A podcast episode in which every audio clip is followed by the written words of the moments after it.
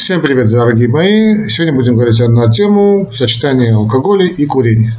Почему нельзя сочетать эти два вещества? Вернее, нельзя сочетать э, два эти продукта, потому что веществ там великое множество. Что в алкоголе, в алкогольной продукции, что иначе и в сигаретном дыме. Вы, вероятно, многие из вас замечали, что, что ну, те, кто курили, я надеюсь, не современные курильщики, когда-то курили, я тоже когда-то курил, помню, что как-то очень быстро совели, да, когда выпивали алкоголь. А наоборот, когда, скажем, вы не курите, да, количество алкоголя, которое вы можете принять, э, довольно ну, в количественном варианте увеличивается, да, и следующий день бывает не такой тяжелый похмельный. Довольно давно замеченная вещь. А, все, отнюдь я просто не призываю значит, безудержному алкоголизму или там э, каким-то экстремальным вещам, просто хочу объяснить это с научной точки зрения в плане того исследования, которое э, проводилось э, некоторое время тому назад, вернее, были опубликованы в англоязычной значит, прессе, исследования Калифорни... Калифорнийского университета, что в Сан-Франциско, да, и, кстати, очень неудачный был перевод на русский язык, но в любом случае, те, кто интересуется, я могу, в принципе, переслать и английский вариант, э, абстрактной большой статьи, нет проблем. Теперь э, о чем шла речь в этом исследовании? Э, повторюсь, у него не очень хороший был перевод на, на русский язык. Так вот, было показано, что у тех людей, которые курят и пьют алкоголь, после, я, я вам дам выжимку из этой статьи, а потом будем давать комментарии. Тогда было показано, что у людей, у которых значит, курят и пьют, после 50 лет начинаются ускоренные процессы дегенерации мозжечка. Значит, э, это преамбула. Э, скажу следующее, что после 50 лет идут процессы значит, дегенерации мозжечка у, у всех людей. Значит, это нормальное, ну, относительно нормальное явление, процессы старения мозга. Увы, мы с годами отнюдь не молодеем. Увы, их. Ну вот э, на фоне естественного, естественных процессов, так скажем, э, биологически понятных процессов старения, вот, э, дегенерация мозжечка – это один из проявлений. Да? Мозжечок отвечает за координацию. Да? Значит, э, одно из естественных процессов, это нормальный процесс. Так вот, эти процессы дегенерации резко увеличиваются на фоне алкоголя и курения. Ну, скажете, естественная э, такая очевидная вещь, но это когда мы предполагаем, это естественная вещь, а когда проводятся исследования, это совершенно другое. Так вот, наши товарищи, коллеги из Калифорнии, э, Сан-Франциско, Калифорнийский университет, провели довольно масштабное исследование с целью изучения воздействия алкоголя и табака на мозжечок. Снова скажу, это тот отдел, мозга, который отвечает за координацию движения, равновесие и мышечный тонус. Ну, те, кто интересуется, да, ну, вы можете просто посмотреть, сейчас очень такие популярные есть рисунки, фотографии значит, мозга человека и дельфина, действительно очень похожи, во многом похожи. Да? Отечество не означает, что мы братья по разуму на этой планете, э, мы просто существа на этой планете, э, не в этом дело. Но вы видите, как, как развит мозжечок у дельфина уникальное совершенно животное, но все же все живое на этой земле уникально, что еще раз подчеркивает гениальность, ну что же там гениальность, божественность создания. Ну, в общем, не суть важно. И вот, значит, мозжечок отвечает за координацию, значит, равновесие и мышечный тонус. Видишь, не, не секрет, что в, в каком-то периоде нашей жизни, да, увы и ах, начинаются вот обратное развитие. То есть и координацию мы как-то теряем, и равновесие, и мышечный тонус. Значит, э, их кого интересует, я просто призываю читать именно английский вариант, это Clinical and Experimental Research, э, журнал, посвящен проблемам алкоголизма. И вот исследование э, показало, что регулярное употребление алкоголя вызывает уменьшение объема мозжечка, если еще человек и курит, то атрофия мозжечка намного быстрее, поскольку табак, табак резко усиливает отрицательное действие алкоголя. А, здесь было, значит, скажу две вещи, которые очень важны. Во-первых, нерегулярное просто употребление, а токсическое употребление алкоголя, чрезмерное употребление алкоголя. Это, во-первых, это очень важно. Ну и во-вторых, сказать, что табак усугубляет действие алкоголя, с таким же успехом можно сказать, что алкоголь усиливает токсическое действие табака. Что вопрос, кто, что, что впереди. Другое дело, что значит, э, у, у табака нет так называемой приемлемой дозы, да, в отличие от алкоголя. Алкоголь в малых дозах, как известно, это лекарство. Э, более того, мы знаем также, что алкоголь, этанол, да, этиловый спирт. Он и синтезируется, он и синтезируется в здоровом кишечнике, при нормальной микрофлоре кишечника – Э, ну, сам, сам организм, то есть, то есть не то, что она микрофлора кишечника для нас синтезирует этанол, потому что этанол вещь абсолютно необходимая для нашего организма, это очень имеет целый ряд преимуществ, сейчас не об этом будем говорить. Ну, э, скажем, противошоковое, мощнейшее противошоковое вещество. Поэтому, наверное, вы замечали, когда будет такая стрессовая ситуация, или вернее мы выходим из этого стрессовой ситуации, нас тянет немножечко выпить. Вот это такие шоковые явления, я не имею в виду тяжелейший шок, да, такие э, стрессовые ситуации, когда выходим, да, не зря тянет на алкоголь. Так вот, э, микрофлора нашего кишечника, просто тем говорю, чтобы знали, они синтезируют э, значит, этанол. Приблизительно были проведены расчеты, э, значит, где-то на 1 килограмм веса приходится 1 кубик да, этанол, 1 миллилитр этанола ну, в сутки. То есть, если вы весите там приблизительно, не знаю, 100, 100 килограмм, скажем, 100 килограмм такой мужик, то у него где-то синтезируется 100 мл чистого этанола в сутки. Это если нормальный кишечник. А вот у сигаретного дыма, у э, целого набора, там несколько десятков тяжелых химических элементов, которые есть в сигаретном дыме, там нету токсичества, нету такой приемлемой дозы. Всякая доза уже токсична. Всякая доза. Поэтому я бы сказал, что алкоголь усиливает патологическое действие от курения. Вот правильно говорить об этом. А, на мой взгляд.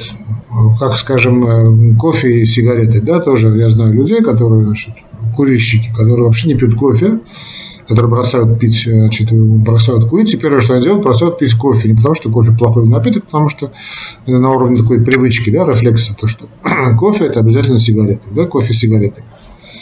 А само, сам отдельно кофе, как известно, абсолютно нормальный напиток, и вы можете пить этот кофе сколько столько влезет. От кофе вреда нет. Все это очень индивидуально, да, в отличие от сигарет. Э, люди, есть люди, которые просто без кофе жить не могут. Но не могут, не могут, пусть пьют этот кофе. Никаких проблем в этом я не вижу.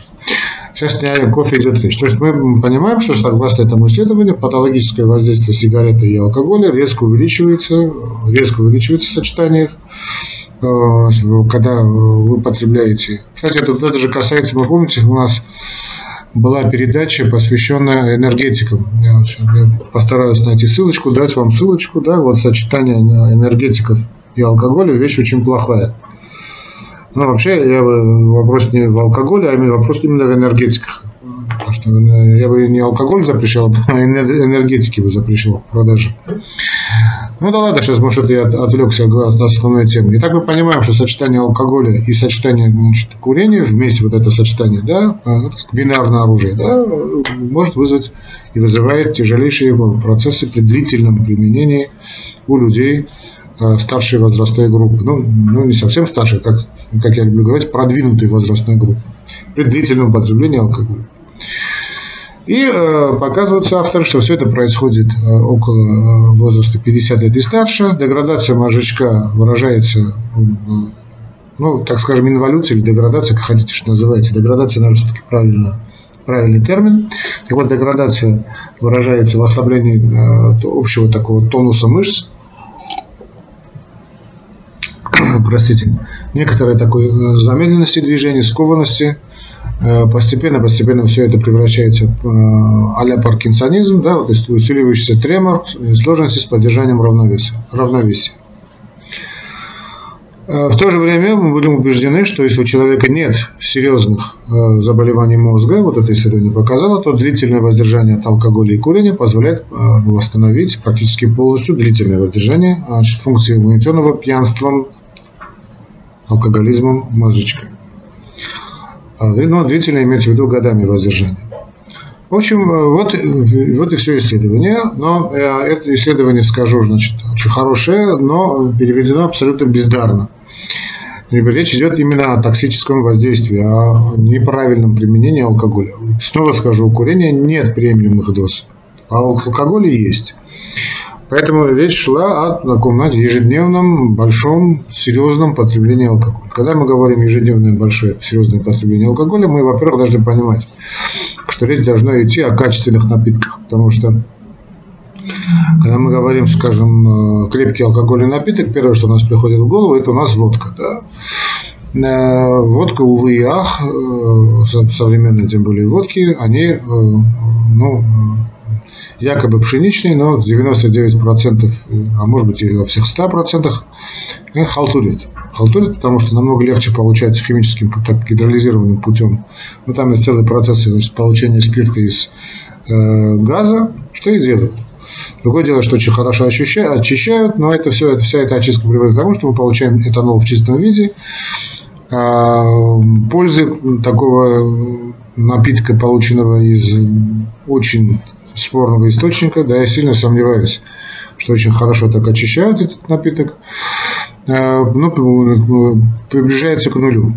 В то время как настоящая водка при всем моем уважении к российским традициям, должна быть сделана на фруктах. Это фруктовые водки. Ну, может быть, назвать водкой их будет не совсем правильно. Снова скажу, я не верю, что сейчас в таком большом, таком огромном количестве Э, можно производить водку из пшеницы, потому что я не верю в это. Если вы заходите в магазин, да, в России такое количество пшеницы, чтобы из нее производить водку, ну, не производит. И никогда не производил, и производить не может. Пшеница слишком такой роскошный продукт, чтобы из нее гонять водку. Это непозволительная роскошь. А, в принципе, то же самое можно сказать и про фрукты, поэтому хороший напиток, хороший напиток должен стоить дорого. Во-первых, он, э, снова скажу, не должен быть дешевый. Во-вторых, он должен быть, ну, я не верю, снова скажу, в название пшеничных. В-третьих, он должен быть, ну, грубо говоря, самогон.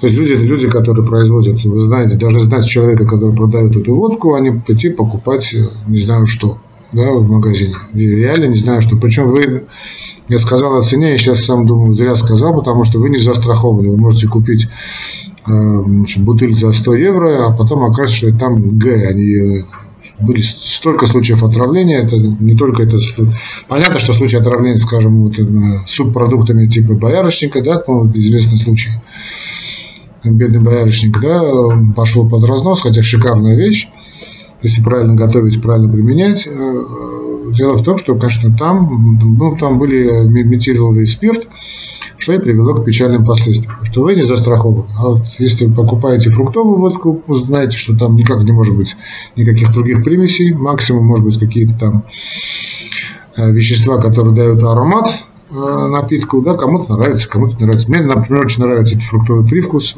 Я очень люблю, вы знаете, тутовую водку из э, Карабаха, да, обожаю тутовку и вам рекомендую. Э, да не только тутовка, это может быть и сливовица, тоже шикарный напиток, если правильно готовится. Да и виски тоже очень хороший напиток. Вот такие напитки, пожалуйста. Но говорим о нормальном потреблении алкоголя, скажем, рюмка вторая, во время обеда или ужина ну, никаких проблем у вас не вызовет. Если, конечно, у вас нет алкогольной проблемы и алкогольной печени, если у вас нет ожирения, да, излишний вес тоже не является противопоказанием категорически. Ну, если худеете, другое дело. Или там других проблем. Это таких проблем не так уж и много. Э, все эти наши долгожители на Земле, которые жили, и живут и будут жить, они не пичкают себя лекарствами, а именно, кроме всего прочего, кроме грамотного питания, хорошей физической активности, большого потребления чистой питьевой воды, обязательно выпивали рюмку другую. Я вот помню на себе, по моем дедушке шла речь, например, да, а хотя, конечно, приводить пример не совсем корректно, да, но в любом случае, я помню, что он обязательно прожил долгие годы, мог прожить бы и дольше, если бы не развал Советского Союза. Обязательно рюмочку, значит, другую выпивал во время обеда и никогда не... Практически я не помню, чтобы он совел. Он всегда был в форме, в отличие от нас, да, которые тяпали бутылками, и дело кончалось очень плохо. А, кроме всего прочего, мы и знаем, что малое потребление алкоголя э, в малом количестве как раз наоборот приводит к профилактике болезни Альцгеймера. Э, кстати, и алкоголь, и кофе. И вот поэтому есть и такие советы э, в кофе добавлять немножечко алкоголя. Вот и все, что я хотел сказать, друзья мои, на сегодняшний день. Значит, любите друг друга, помните, что любовь лечит все болезни, и старайтесь нас поддерживать материально. Я вынужден об этом снова говорить, потому что уголок доктора существует на ваши пожертвования. Ну, реквизиты вы знаете. Ну, если каждый из вас будет, скажем, скидывать по 1000 рублей после просмотра, это будет вообще шикарно. Ну, хотя бы 100 рублей, ладно. Ну, в общем, ладно. Всех благ вам, до свидания.